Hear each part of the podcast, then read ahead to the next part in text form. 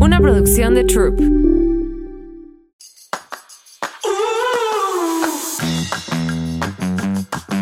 Hola beauties, bienvenidas a un episodio más de Bonita Inside Out. Hoy vamos a tocar un tema complicado, pero creo que muy necesario. Y para eso invitamos a la doctora María Salamanca Pérez Manauta. María es psicóloga con maestría en psicoanálisis y psicoterapia, especialista en psicología psicoanalítica, docente de la Ibero, directora del área clínica de Fundación APTA, en donde atienden trastornos de la conducta alimentaria. ¿Cómo estás, María? Bienvenida. Bien, bien, Hilde, muchas gracias. Gracias por estar aquí. Eh, además de ser una mega super especialista, eh, eres una amiga que te quiero y te respeto y eres perfecta para hablar de este tema que yo creo que es un poco duro, eh, que son los trastornos de la conducta alimentaria.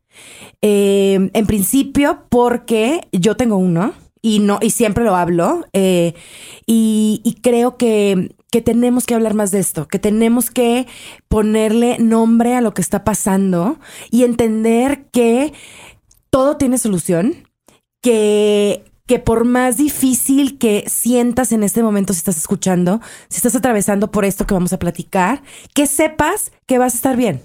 Así es. Y que todo tiene solución. Entonces, vamos a empezar desde el principio, principio. María, ¿qué son los trastornos de la conducta alimentaria, los TCAs?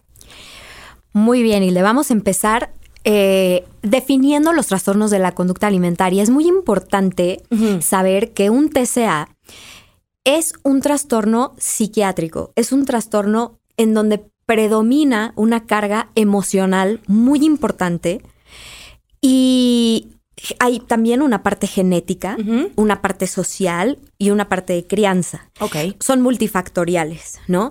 Pero el hacer énfasis en que son trastornos psiquiátricos bien detectados, definidos, clasificados, es importantísimo porque muchas personas piensan que un TCA es cuestión de voluntad es como, no exageres, no te preocupes por eso, eh, échale ganas, quiérete mucho. Exacto, todo esta, este discurso de, que tenemos del amor propio que es cierto y es, muy, real. Cierto, muy cierto. Pero, pero de repente son tantas cosas y es tanta información y son tantos sentimientos eh, que, que se nos hace una bola de emociones. Exacto. Y entonces, eh, para tratarlos, hay que tener un abordaje también multidisciplinario. No podemos descuidar la parte emocional, no podemos descuidar la parte neurológica, no podemos descuidar la parte social.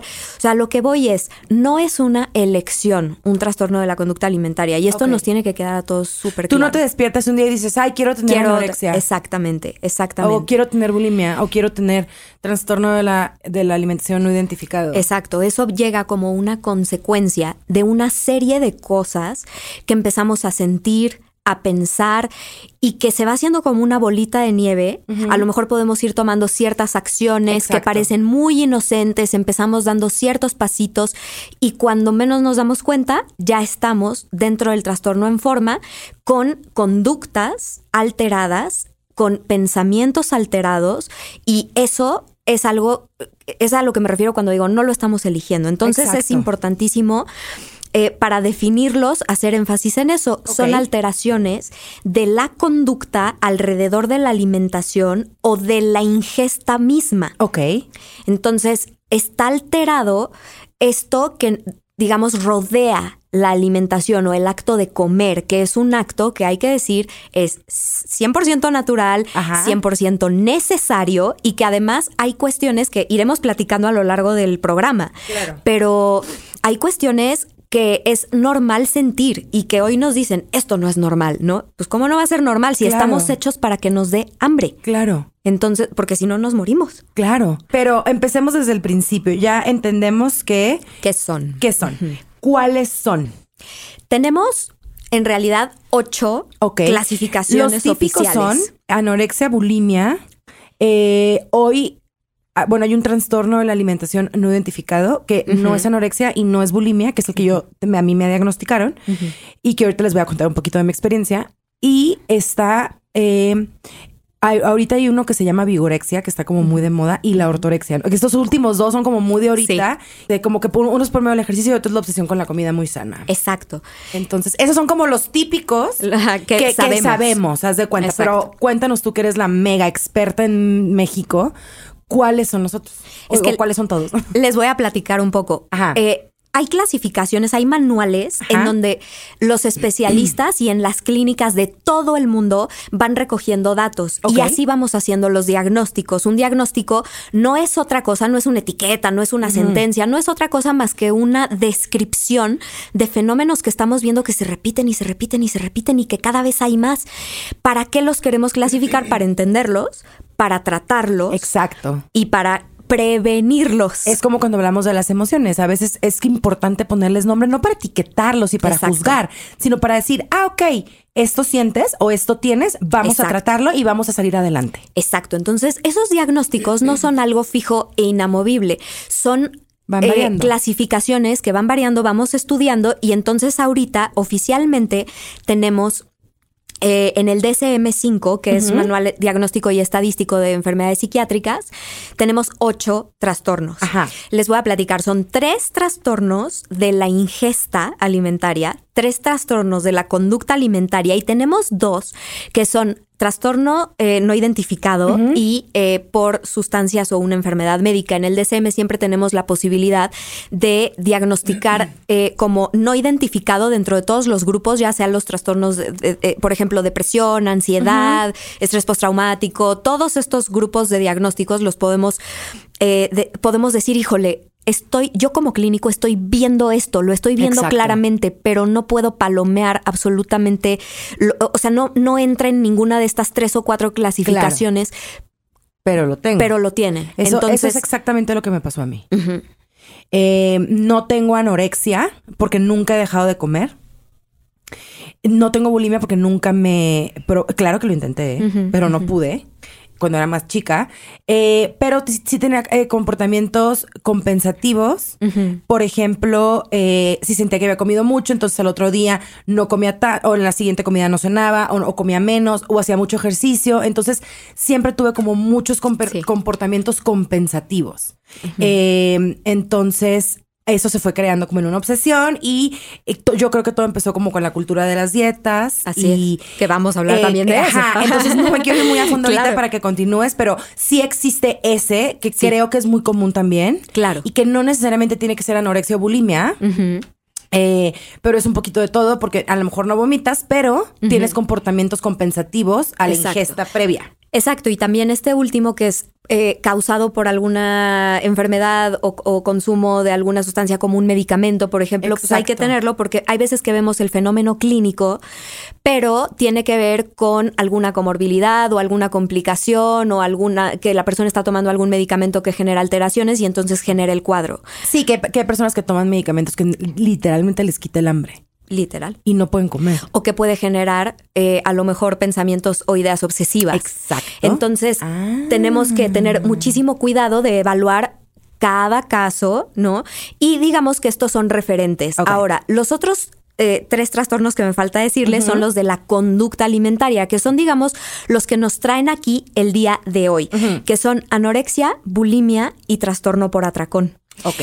La ¿Qué son? ortorexia que mencionaste, la vigorexia, son como si estos trastornos, los especialistas decimos, híjole, estamos viendo esto, pero con esta característica, con esta variante. Esto está enfocado al ejercicio, esto está enfocado a lo saludable, esta obsesión con lo healthy. Eh, y entonces vamos generando nuevas eh, como especificaciones diagnósticas y eventualmente se evalúan y se integran en los manuales. Ya. Eh, y, y así más o o, sea, menos no es que en el libro haya ortorexia. En este que- momento no, pero- Sino que es como una característica de los otros ocho. Exacto, que es con Ah, énfasis en la ok. conducta compensatoria, por Ya, ejemplo. ajá. Entonces, eh, vamos, eso no quiere decir, entonces la ortorexia no existe, no, claro, Claro que que tan existe, existe. que la necesitamos ya clasificar, Ok, ¿no?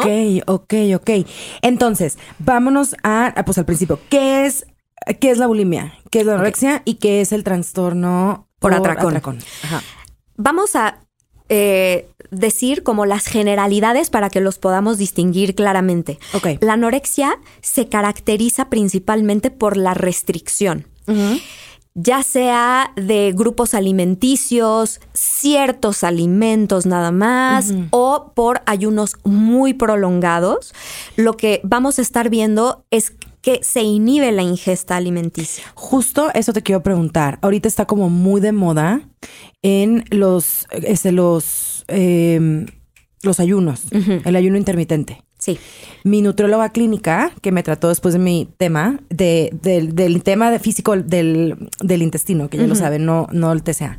Y me dijo que ella cree, está convencida, digo, tú eres la experta, en que los ayunos larguísimos, me dijo, es que son un desorden alimenticio. Y el de Lisa, no puedes pasar 20 horas sin comer. Yo creo que aquí podemos distinguir, vamos a aprovechar para hablar de conductas desordenadas. Ah, ok. ¿no? Que las encontramos dentro de los trastornos de la conducta alimentaria. Todos podemos tener conductas desordenadas. De hecho, muchos las tenemos porque se fomentan, se promueven en, Claro. en la cultura.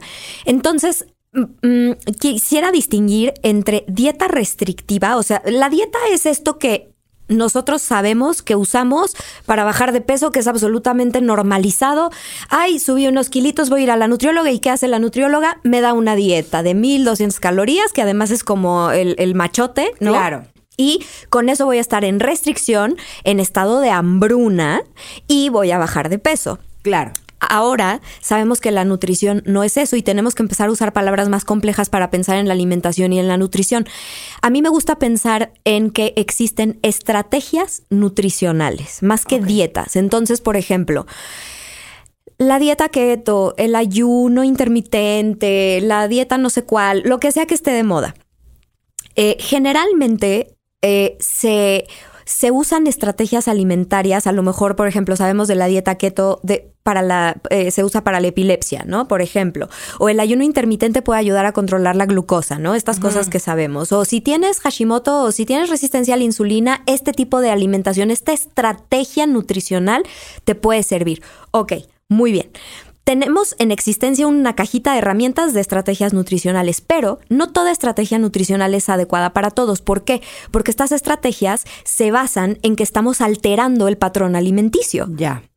Entonces, eso se puede volver para una persona que tiene riesgo o que ya ha tenido un TCA que se basa en conductas alimentarias desordenadas, pues, pues, es un factor de riesgo enorme o un desencadenante. Entonces, si a lo mejor nunca has tenido problemas de, de TCA, probablemente tú estás ok haciendo un ayuno y estás bien. Exacto. Ah, ok. Pero, Eso es importante. Pero hay que tener muy claro que un ayuno no es una forma sostenible a largo plazo de vivir. Claro. O sea, es una estrategia momentánea para un objetivo que pues cada persona sabrá por qué lo buscó, ¿no? Ok.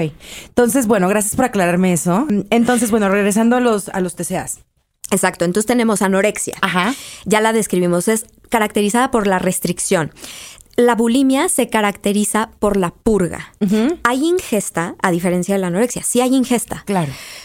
La cantidad depende de la persona, porque hay muchos estereotipos de los TCAs, Sí, ¿no? Y claro. entonces sí se come mucho, sí se come poco, que es mucho, que es poco. Pero la bulimia básicamente se caracteriza por la purga y la forma más conocida y más común de purga es el vómito. No voy a dar otras ideas de purga, No. pero digamos que el objetivo es que lo que ingerí no se digiera, que no se absorba. ¿Por qué? Porque hay un miedo a que eso me haga subir de peso. Y también hay que decirlo, hay casos donde tal vez no tiene que ver con subir de peso, sino con otras fantasías vinculadas a la toxicidad, por Ajá. ejemplo. ¿Ok? Esto hay que decirlo, Hilde, porque ahorita mm, vamos a hablar mucho de la cultura de la dieta y yo creo que sí es lo que predomina hoy en día en los TCAs, pero los TCAs llevan muchos años existiendo y están asociados muchas veces con cuestiones morales o con cuestiones de pureza, de limpieza. Ok, ok. Ok. Todo lo clean. Ajá. Que lo vemos hoy Ahorita evolucionado. súper de moda. Exacto. Hoy lo vemos evolucionado, ¿no? A, a la, Ok. al- a la clean eating. Y de hecho es un trend, lo sabemos, lo conocemos y bueno, Y se puede volver una obsesión. por supuesto. Yo estoy trabajando en ello.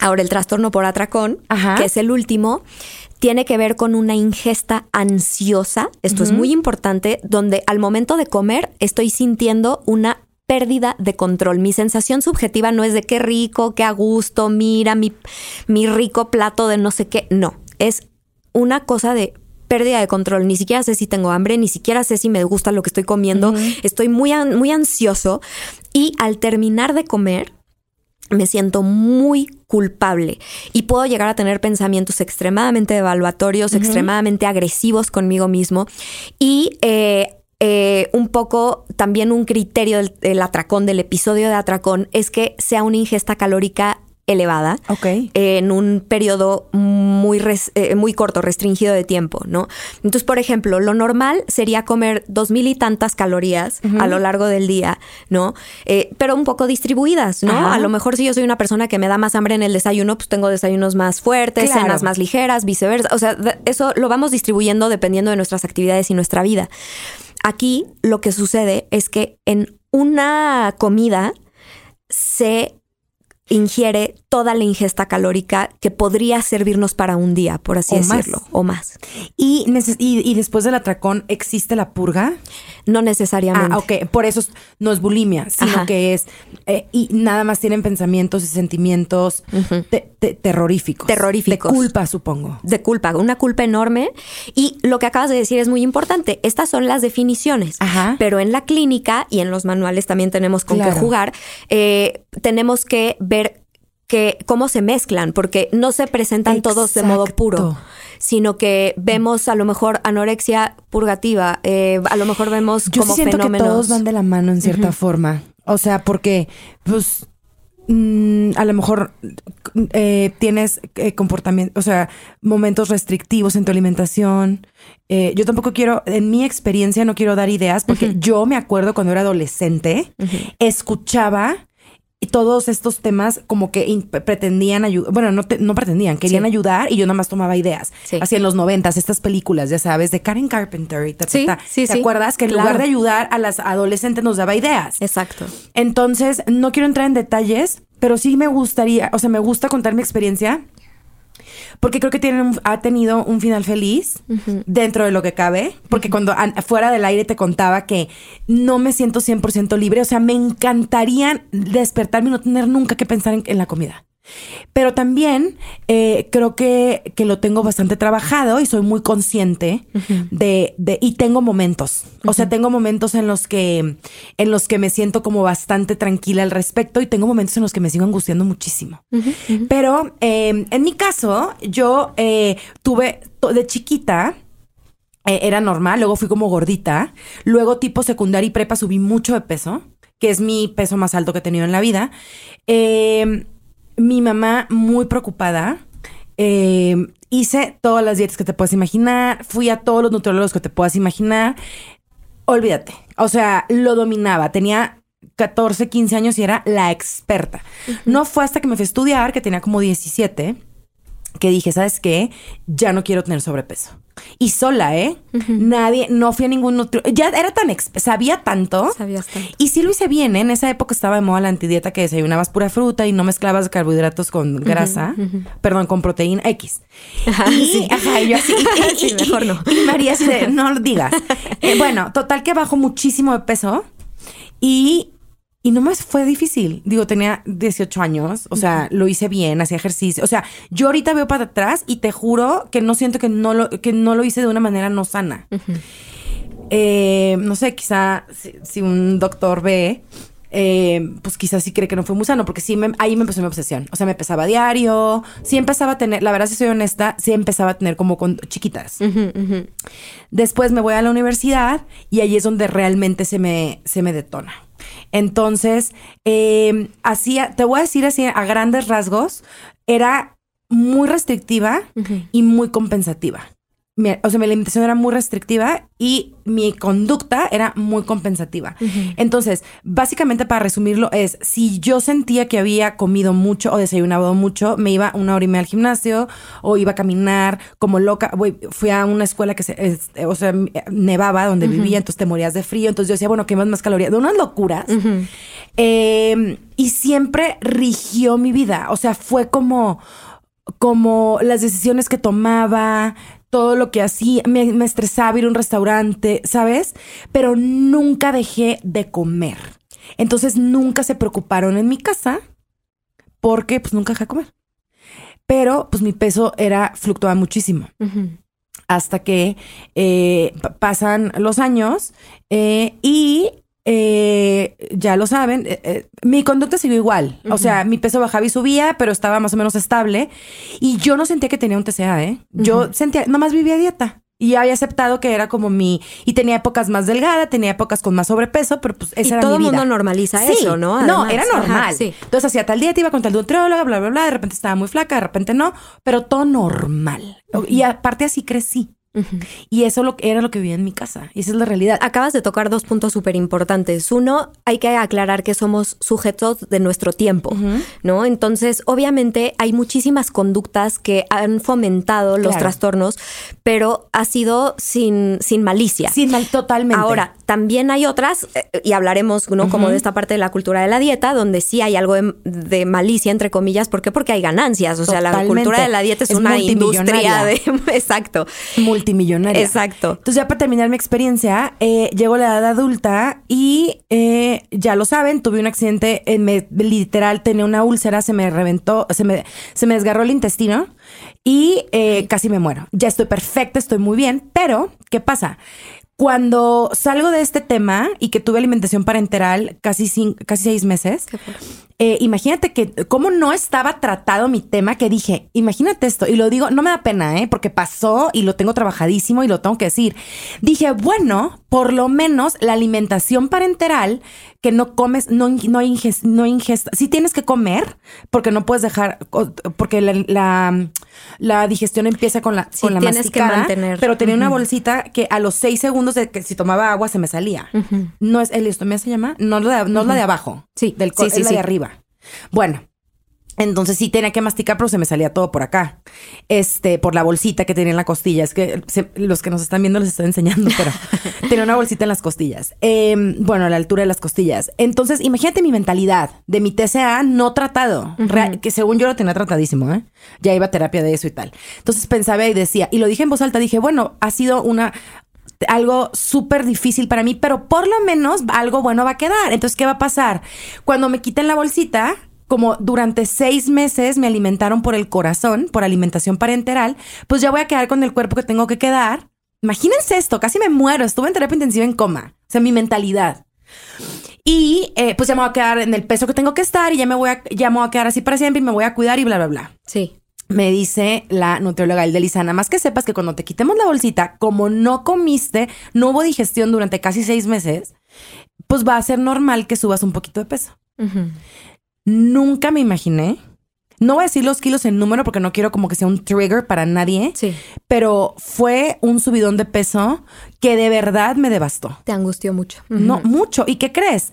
Entonces mi cuerpo, esto pasó hace casi cuatro años, imagínate. Mi cuerpo entró en este modo de yo no sé si esta mujer va a volver a comer en su vida. Sí. Y ahora sí, ahora sí. Por eso es que no había aprendido la lección. Porque ahora sí me está costando muchísimo trabajo bajar de peso a un peso normal, ¿no? De mi, de mi estatura, que soy bastante alta y soy grandota. Eh, porque pues mi cuerpo, imagínate, ah, deja tú lo que me pasó del intestino. O sea, años antes, pues vivía dieta Sí. y vivía haciendo locura y media. Entonces, obviamente, el cuerpo pasa la factura. Claro. Y ahora lo entiendo perfecto.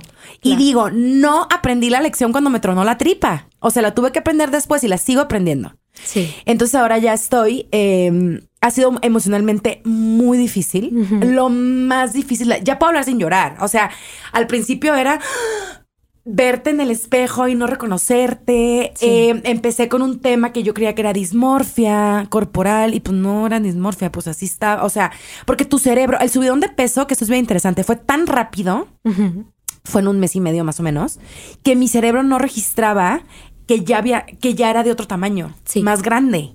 Entonces yo me, me conducía por la vida sintiendo que tenía como una figura y me veía en el espejo y me quería morir. Sí, no, no, no era congruente. No le dio tiempo a mi cerebro. Esa ha sido mi experiencia.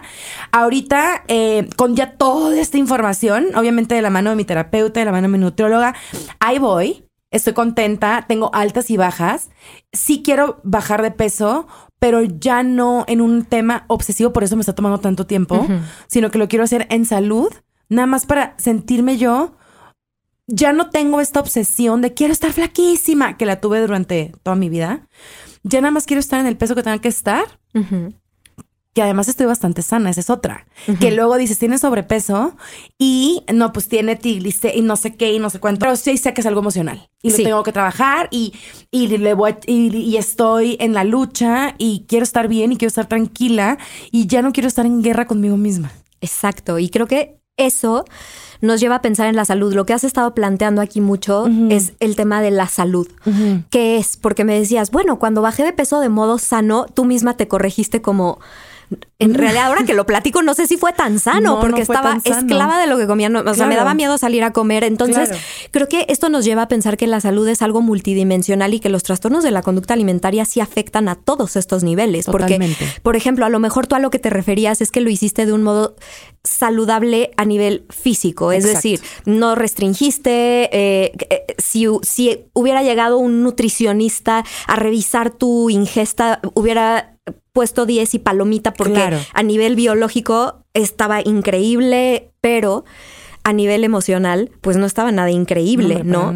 Entonces, ni social, porque tener miedo de ir a un restaurante. Sí, está cañón. Pues está cañón. Entonces te, te bloquea, te impide socializar a gusto, te impide vivir tu cuerpo con libertad, ¿no? Este te impide vivir tu alimentación con libertad, porque también tener estas reglas tan rígidas, ¿no? De que si la fruta con la grasa, con el no sé qué, con el no sé cuánto, eh, eso es una conducta desordenada. No se trata de que no tengamos como la posibilidad de planear lo que comemos o de elegir las combinaciones que nos funcionan o que nos gustan. No estoy diciendo eso, pero estoy diciendo que estamos viviendo bajo reglas, ¿no? Al final del día. Entonces, eso es alimentación desordenada y eso lo encontramos en todos los TCAs. O sea, eso es una, una cuestión que vemos presente sobre todo en la anorexia.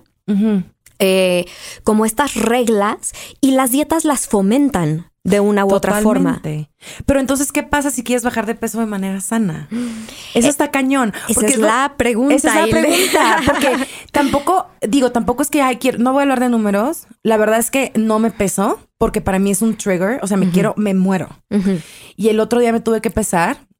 Pensé que me iba a morir. O sea, nunca veo los números, pero decidí verlo. Pensé que me iba a morir. No me, aquí estoy. es que se oye muy tonto y muy superficial, pero para alguien que tiene un, eh, tema, pues es bien duro. Em, y, y quiero bajar cierto número eh, sano, o sea, ¿no?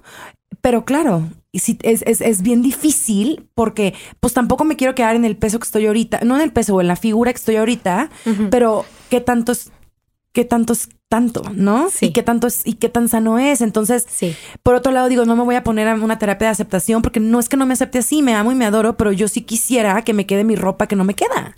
Sí. ¿No? Estás sacando la pregunta del millón. Ahorita, esa es como la pregunta que todas las posturas están como debatiendo, ¿no? De modo muy, muy intenso. Eh, hay quienes dicen, no hay forma sana emocionalmente de querer bajar de peso y son muy tajantes al respecto. Hay quienes dicen sí y hay quienes dicen definitivamente sí, ¿no? Ok, este, Yo creo que en estos temas, y le es, para mí siempre ha sido difícil tener posturas tajantes, la verdad, porque creo que eh, estamos aprendiendo continuamente, observando y además viendo el caso por caso. Yo no me atrevo a decirte, Hilde, estás mal, ¿no? Eh, si quieres bajar de peso. Eh, yo creo firmemente en la autonomía corporal. Ok. Y creo que más bien eh, hay que trabajar los TCAs a distintos niveles. Están por un lado los pensamientos, están por otro lado las conductas y también están eh, los temas de imagen corporal, ¿no? Muy importantes. Y hay que entender que la imagen corporal, como bien lo acabas de ejemplificar, es una cosa compleja. No es algo sencillo. Es una cosa lo que nuestro cerebro cablea, que además nuestro cerebro está cableando a nivel piel, pero también a nivel visceral. O sea, nuestro cerebro tiene cableado nuestro estómago, nuestro intestino, nuestro corazón, todo, todo, todo nuestro cuerpo, nuestros músculos. Y menciono la piel porque es lo sensorial, ¿no? y, también en base a eso crea un mapa de nuestro cuerpo en nuestro cerebro. Y es muy diferente ese mapa de nuestro cuerpo a lo que vemos con nuestros ojos en el espejo. En el espejo. Entonces, eh, es, este es un tema bien importante porque no sé si muchas veces mezclamos bastante, ¿no? El, Esta sensación de quiero bajar X kilos y en los kilos ponemos el quiero sentir mi cuerpo de esta forma.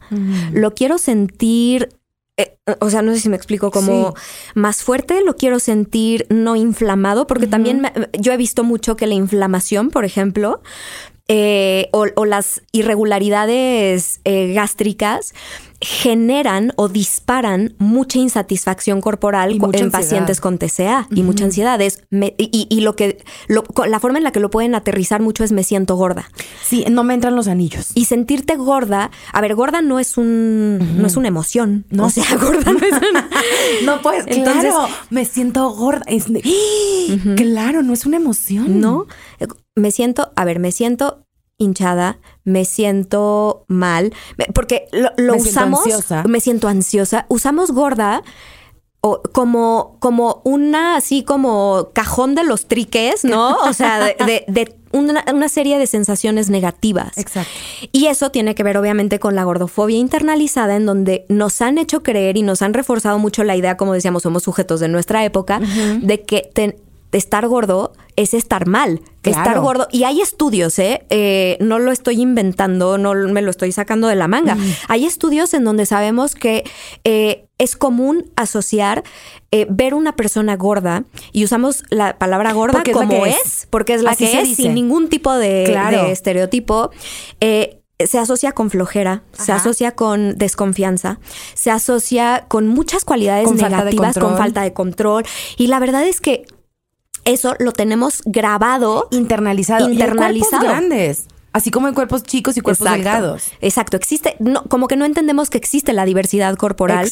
Y que también nuestro propio cuerpo pasa por distintas etapas, ¿no? Y pasa por distintos momentos y siempre va a hacer lo que puede por mantenerte con vida. Y sano. Y sano. Lo más, que se pueda. Que es lo que decías, ¿no? Nosotros tenemos muchos, muchos pacientes donde empieza a haber una pérdida de peso importante, que ese es un indicador de que algo tenemos que, que checar eh, y luego no, muchas veces decimos, oigan, es momento de tomar acción, a lo mejor empezar con malteadas, a lo mejor empezar ya, ya considerar el internamiento incluso. Y al hacerse estudios nos dicen, pero mis estudios están bien.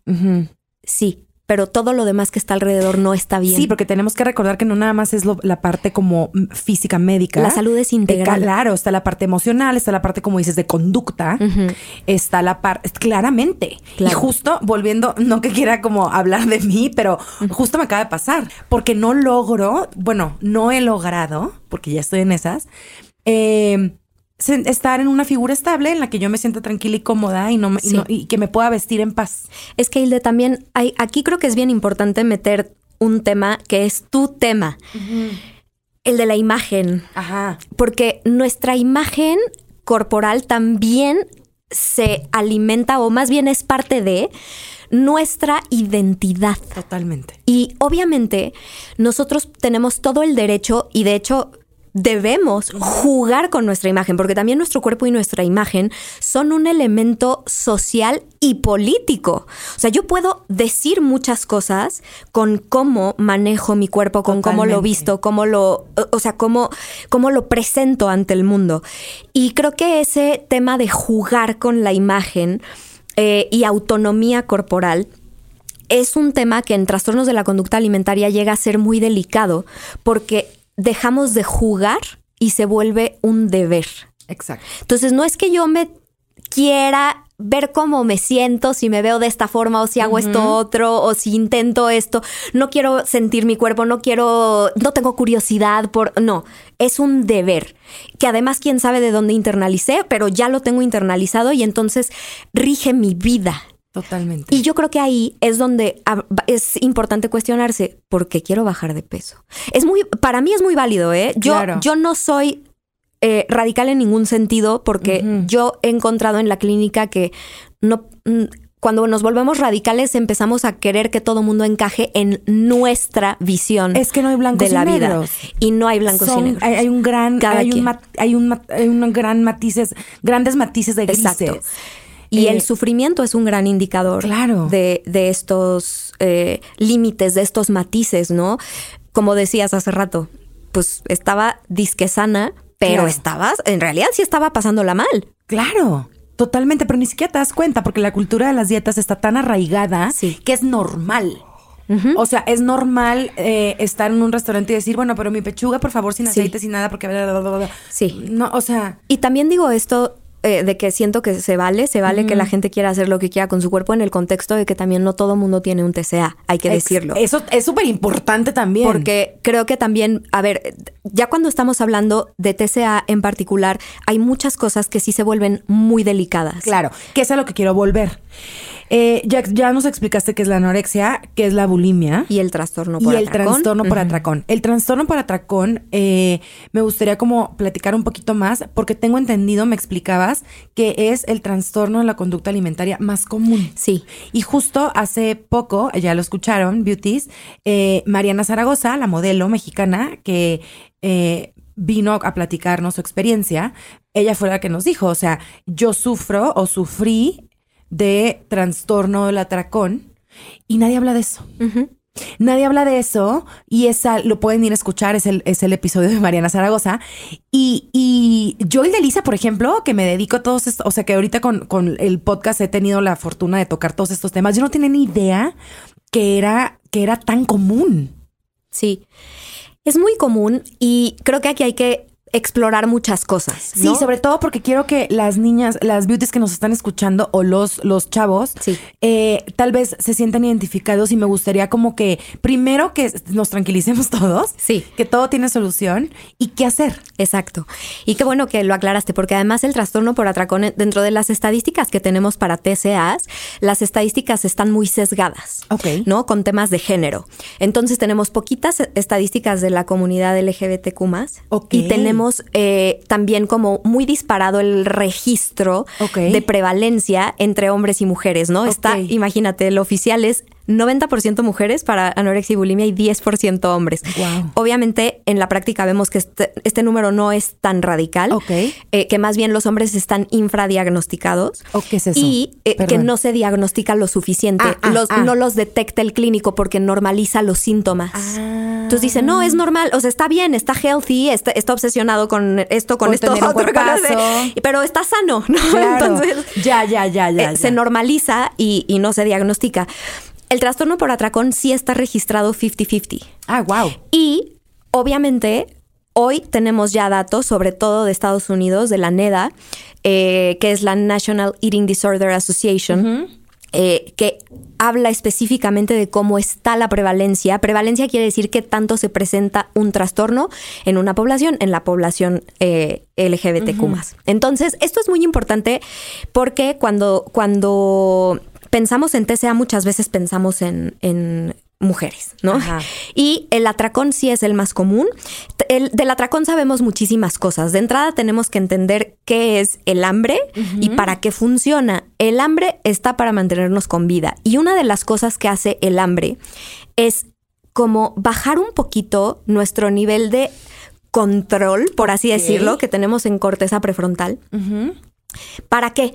Para que frenes todo lo que estás haciendo y te levantes A como esa impulsividad a comer. Entonces no importa el deadline, no importa el nada, Ya. levántate a comer. Por eso la gente que dice "Es que no he comido, tengo muy mal genio. Exacto. Es porque tu, tu cerebro te está diciendo, come. come. Tienes hambre. Totalmente. Y entonces, ¿qué pasa? Eh, tu cerebro se levanta y de modo impulsivo quiere comer. Si tú llevas en restricción todo el día, te pasaste desde las 8 de la mañana hasta las 4 de la tarde sin parar frente a la computadora, no te diste un break, no te tomaste nada de snack, eh, tu cuerpo va a decir, oye, recupera. O sea, Claro. tenemos que compensar, necesitamos calorías, hay un desgaste importante porque pensar, hacer cosas eh, eh, requiere glucosa y requiere Claro. nutrientes y entonces eh, compensa. Y los atracones están muy, muy vinculados con la restricción. Ok. Entonces, las personas que viven en dietas constantes, restrictivas, presentan, suelen presentar o episodios o trastorno por atracón como tal. Ok. ¿no? Los episodios de atracón son comunes después de un episodio de restricción. Por eso también todas estas dietas que son altamente restrictivas, keto, ayunos, pueden fomentar eh, no solo la famosa rebote El o rebote. recaída, que significa nada, nada más que pues regresaste a tus hábitos normales porque no es normal vivir en keto. Y que tu cuerpo dijo, ah, ok, esta mujer o esta persona ya está regresando a ser a comer normal. Claro. No vaya a ser que sea el último pan que se coma. Claro. Entonces, pues voy a guardar hasta el último, hasta la última migaja. Claro, y me lo quiero comer porque ha habido una restricción física y también mental. Claro. Lo prohibido es lo más deseado. Si a ti, no sé si te ha pasado que se te antoja una ensalada. Muchas veces es porque el antojo, pues es un poquito una mezcla entre lo que nuestro cuerpo necesita y también cosas que tenemos asociadas a la comida y el clima y tantas cosas. Por eso cuando empieza a llover el café con pan, famoso. El café con pan. que lo asocias como, como un confort. Exactamente. Y eso es totalmente válido. De hecho, aprovecho para que podamos distinguir entre ingesta compulsiva e ingesta emocional, porque sobre todo en redes sociales podemos encontrar muchísimo de la ingesta emocional es algo que hay que evitar. Te estás comiendo esto por tus, por, tristeza, por tus sentimientos. Pues la verdad es que la ingesta emocional es algo absolutamente normal, porque la comida es algo altamente simbólico en nuestra vida. Y además es, la comida está hecha para dar confort, está hecha para que tu cerebro diga, mmm, qué rico, quiero más. Por eso cuando te dicen es que esto es adictivo, pues es que no es adictivo. Lo que pasa es que tu cerebro tiene que buscar más. Por ejemplo, los carbohidratos. Exacto. Hay un mito muy grande de que el azúcar o los carbohidratos son adictivos y no es que sean adictivos. ¿Ah, y te dicen, claro. Me estoy enterando en este momento. Y es que lo que sucede es que te dicen, se activan los centros de recompensa y de placer que se activan con la cocaína. Justo te iba a decir, dicen que los carbohidratos es tan adictivo como la cocaína. ¿Es mentira? Claro que es, mentira, claro. Y, y te voy a decir por qué. Porque la cocaína, de entrada, no es una sustancia necesaria para la vida. Claro que no, es un químico. Es un químico que altera tu mm. percepción, además. O sea, altera tu cognición, tu percepción. O sea, lo que estás buscando es un estado alterado de conciencia, no placer nada más. O sea, entonces, estos centros de placer y recompensa se activan ante nuestra vida, Hilde. O sea, ante alguien te da un abrazo, se activan. Ah, eh, vas a visitar a tu abuelita, se activan. Lo que las drogas activan, mucho más. Activan mucho más. Por y eso además, sin dopamina. Y además bloquean ah. otras fuentes de placer. Ok. Se empiezan a volver la única fuente de placer. Ok, ok. Entonces, la adicción es real. En, en, las drogas. Ya entiendo. Es física, es orgánica y emocional. Claro.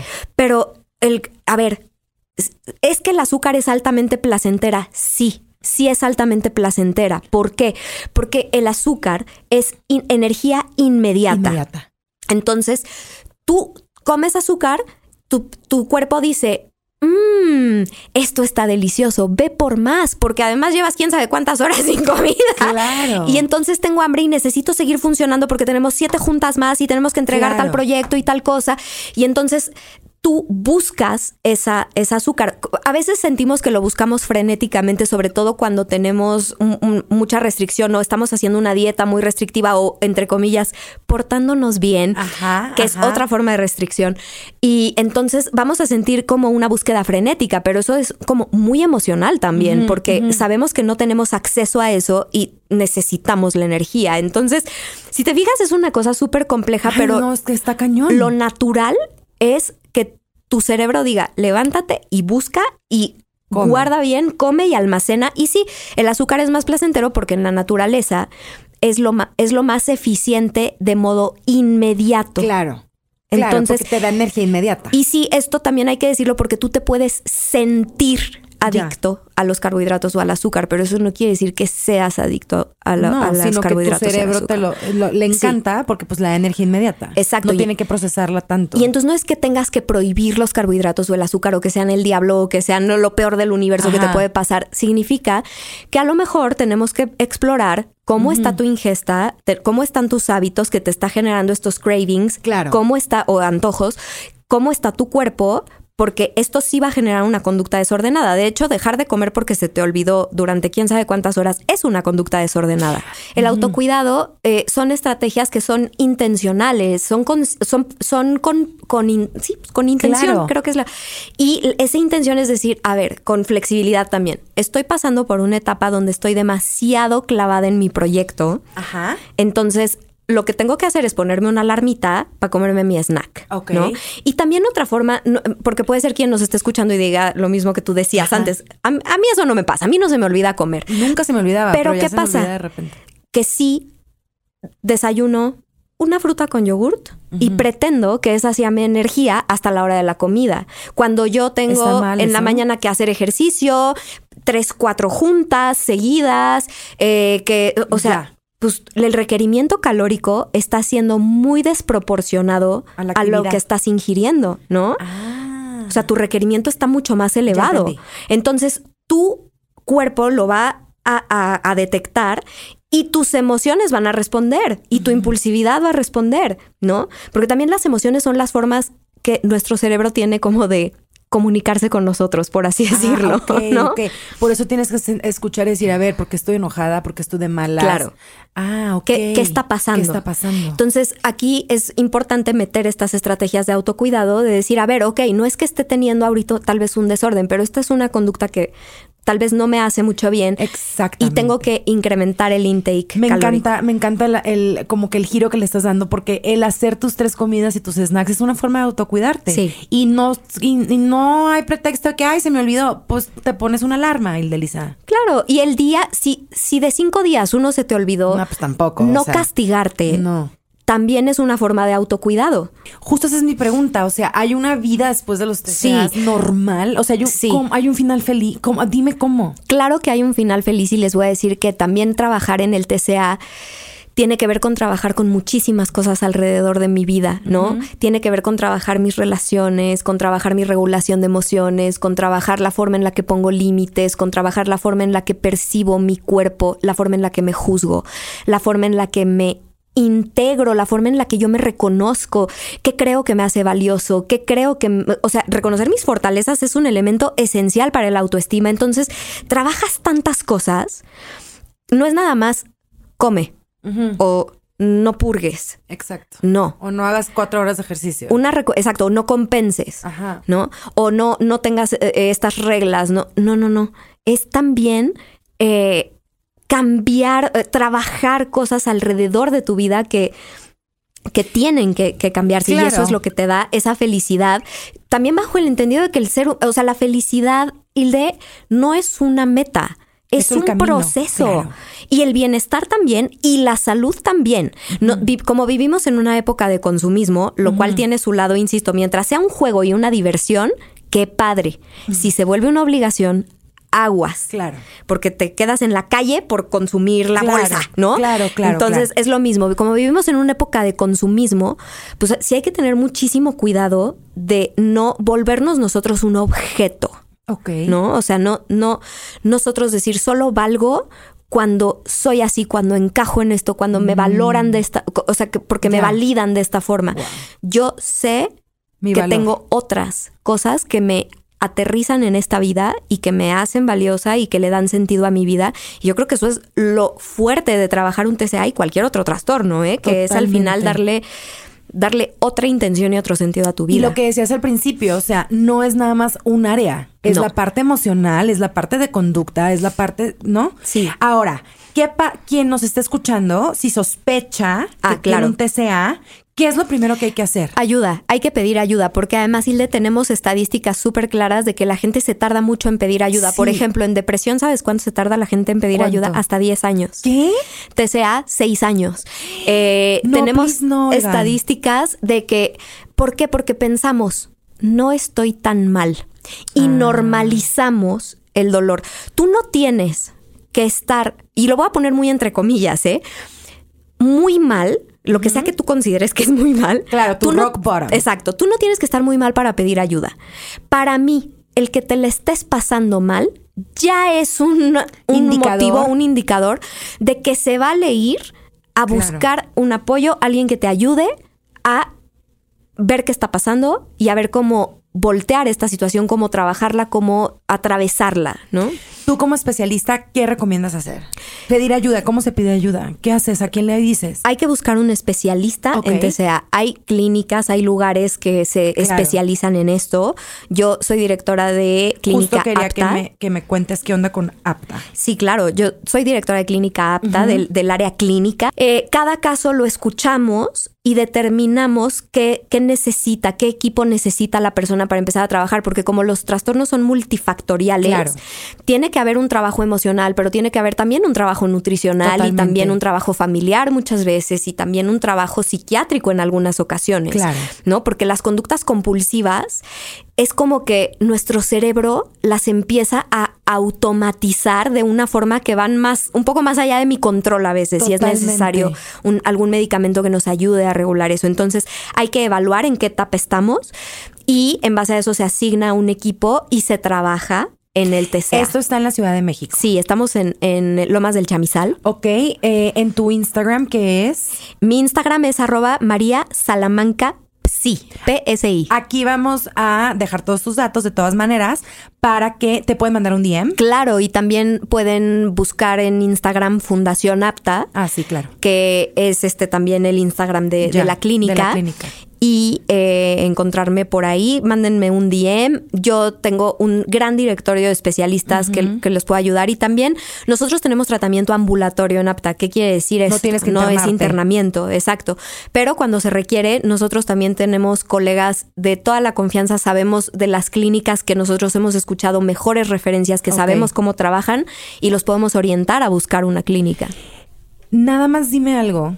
Obviamente vas a regresar porque nos quedó demasiado, hay muchísima más información eh, y va a haber una segunda parte de esto, pero quiero que me digas, eh, ¿sí hay solución? Sí. O Sí, sea, no lo duden. salir. Por supuesto que sí, no lo duden. Y de hecho, creo que yo lo que más me llevo en mi vida de este trabajo que, que he estado haciendo es eh, el orgullo y me conmueve, me siento honrada de los pacientes de apta que me permiten ver ese gran esfuerzo y esa reconstrucción de su vida, de su persona. Eh, no sé cómo decirlo sin, sin ponerme como muy emocional, porque de verdad me conmueve muchísimo. ¿eh? Me conmueve mucho. Sí hay vida después del TCA y tenemos que saber que somos merecedores de ella. Y merecedores de amor. Sí. Y merecedores de la felicidad. Sí, sí, sí. A mí me conmueve muchísimo ver el esfuerzo enorme que es salir de esto Claro. y las ganas de vivir y la lucha contra esa voz que te dice no. Y es de súper valientes pedir ayuda, María. Uf. Es de súper valientes. Y para quienes no saben ni por dónde empezar, eh, pide ayuda. Mándale Pidan un mensaje ayuda. directo a María. Pidan ayuda. Eh, seguramente, si por ejemplo estás en el interior de la República o estás en otro país, ¿podrías de alguna manera como guiarlos? Claro, sí, claro. Claro O sea, que sí. de- depende de cada caso, ¿no? Claro. Oye, y otra cosa, eh, es que son tantos temas. eh, no, no te quiero dejar ir sin hablar rápidamente de todo el tema de las redes sociales. Quiero que Sí. regreses a hablar una hora completa de la cultura de la dieta. Sí, nos faltó mucho de Que ese eso tema. es Sí. bien importante. Pero, ¿qué onda con todo el tema de las redes sociales? Eh, ¿Cómo lo manejamos y cómo podemos sentirnos fuera? Porque, a ver, no va a cambiar.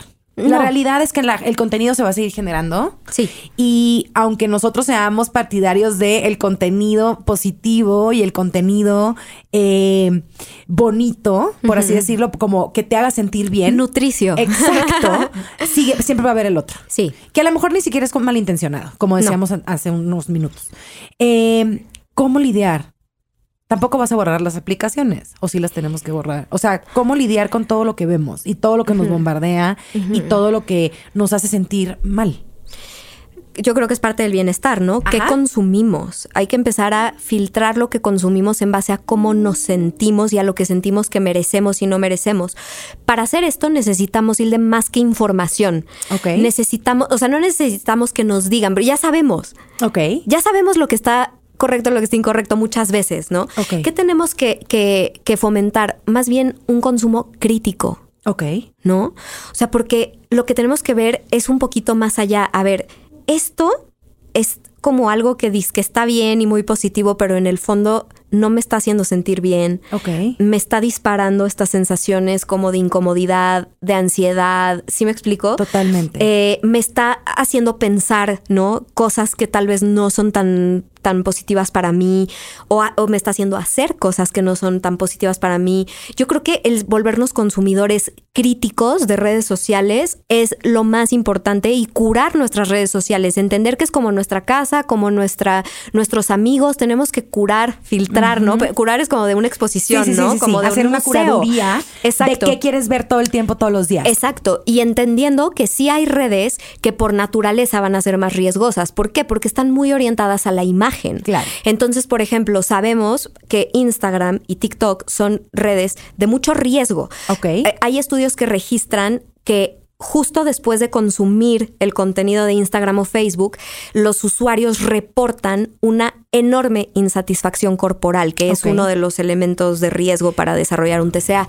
Entonces, eh, ¿por qué? Pues porque estamos expuestos a imágenes cuadradas, ¿no? Solo así, solo así está bien, Y que te solo así te ves bien. todo tipo de- y te dicen, pues yo no, tú dices, yo no soy así. Claro. Entonces yo estoy mal, ¿no? Tu consejo sería llenar tu feed Sí. solamente de cuentas que te hacen sentir bien. Exacto, y bajo el entendido de que no se trata de, porque creo que también ahorita hay una dificultad importante para dialogar en redes sociales, o sea, o es piensas como yo o estás mal, ¿no? Este, como que no hay, creo que también se vale que haya contenido que tal vez eh, te invite a cuestionar, te invite a reflexionar, Claro.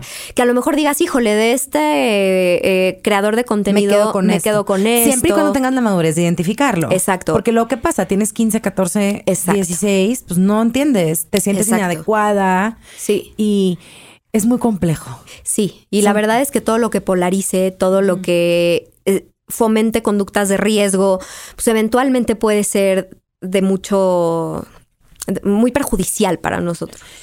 Hay que cuidar, eso es parte del cuidado que dices, de, desde tu alimentación, desde los, desde cómo te hablas, Sí. qué ves, y al final pues es integral.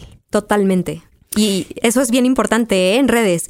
Frenar el fat talk, ¿no? El, eh, esta cosa que las influencers, me estoy comiendo una pizza y pongo, he visto hashtag, gording, entrándole. Este, ¿Cómo? ajá, como de me como una pizza, una hamburguesa, cualquier comida que por Sí, que es como- default como, es hi- eh, eh, es hipercalórica, sana, ajá. ajá.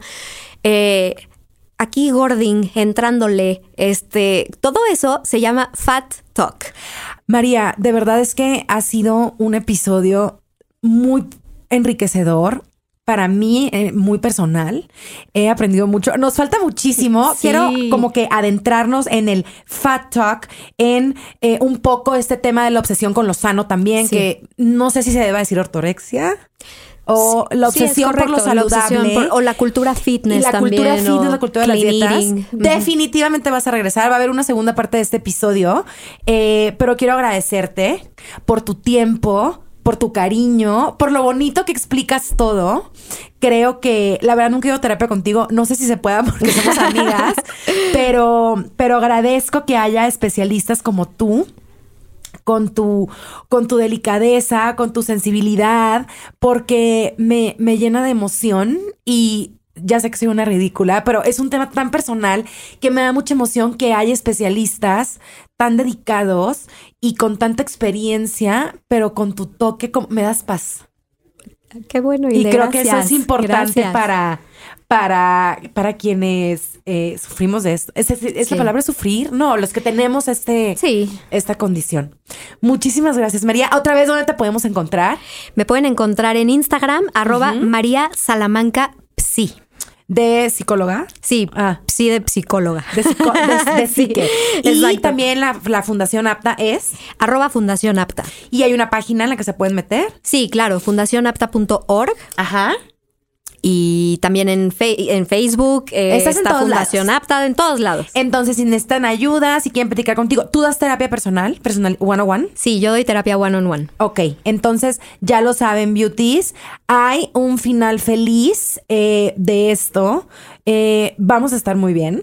Sí. Y, y, al final de cuentas, lo que importa, como dices, es el camino, el trayecto. La felicidad no es una meta, sino es todo lo que haces para llegar a ella, ¿no? Totalmente. Y atravesar por el dolor y lo incómodo también es parte de eh, encontrar y, reconocer esa felicidad. Entonces no se preocupen. Es parte del proceso. Si le están pasando mal, eh, si hay luz del otro lado del túnel. Muchas gracias, María. Muchísimas gracias, Beauties, por escuchar. Muchísimas gracias, Beauties, por escuchar un episodio más de Bonita Inside Out. Nos encuentran en todas las redes con arroba Bonita Inside Out y también la página www.bonitainsideout.com. Si quieren contenido increíble como este, no dejen de seguir arroba Troop Audio. Nos seguimos escuchando por aquí, Beauties, ya lo saben, arriba las pestañas.